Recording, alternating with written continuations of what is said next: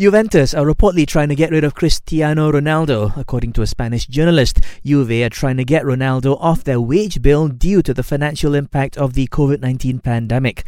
The journalist adds that one of the clubs Juve approached was Barcelona, as well as several clubs in the MLS series in the US. However, the Italian giants are finding it hard to find a buyer that is willing to match Ronaldo's current salary of around £23 million a year. Borussia Dortmund's Jadon Sancho has reportedly put to rest any possibility of him joining Manchester United this summer, after he said that he would be happy to stay at the German club. Earlier reports claimed that Sancho was considering handing in a transfer request after negotiations between Dortmund and United collapsed.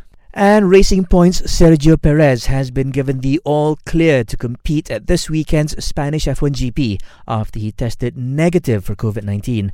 The Mexican driver had to miss the recent British and 70th anniversary GPs after contracting the coronavirus.